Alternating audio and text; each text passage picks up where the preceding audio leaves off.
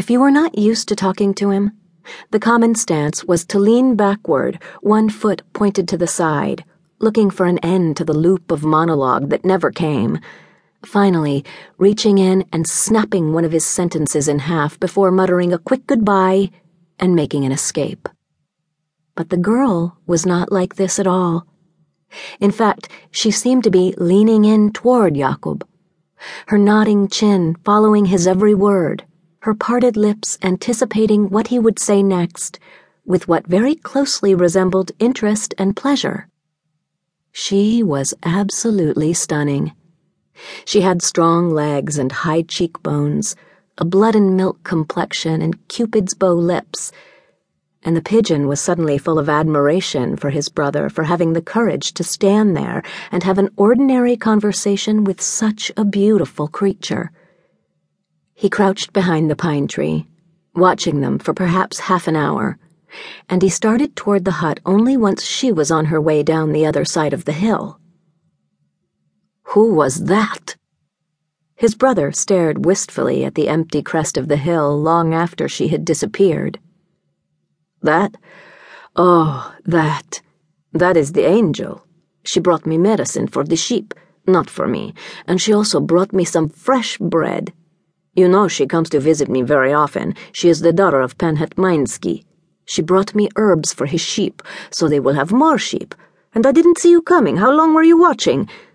Jakob breathed in deeply through his teeth. The angel? What do you mean, the angel? The pigeon and the rest of his family were always vigilant for signs of his brother's simpleness turning into something more worrying. If I knew you were there, I would have introduced you, even though she came to see me. She comes to see me often, and the angel is her name, Anielica. And she is Pan daughter. She is going to come again sometime soon, she said. Maybe she will bring the herbs or bread or. She is very beautiful, the pigeon said, and he brought the milk pail of Sunday dinner into the sheep hut and set it down on the bench. His brother followed. Maybe a book. Sometimes she reads to me. Yes, she is very beautiful, isn't she? More beautiful than Mama. Don't tell Mama that. But do tell Mama that I like the sock she knitted me.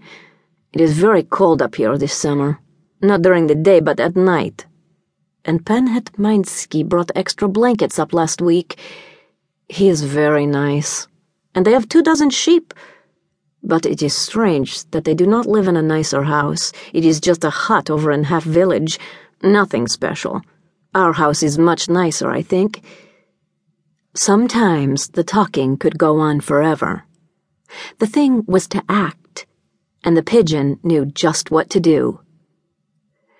Throughout history, from medieval workshops to loft rehabs in the EU, we Poles have always been known by our złote our golden hands, the ability to fix wagons and computers, to construct Enigma machines and homemade wedding cakes, to erect village churches and American skyscrapers, all without ever opening a book or applying for permits or drafting a blueprint.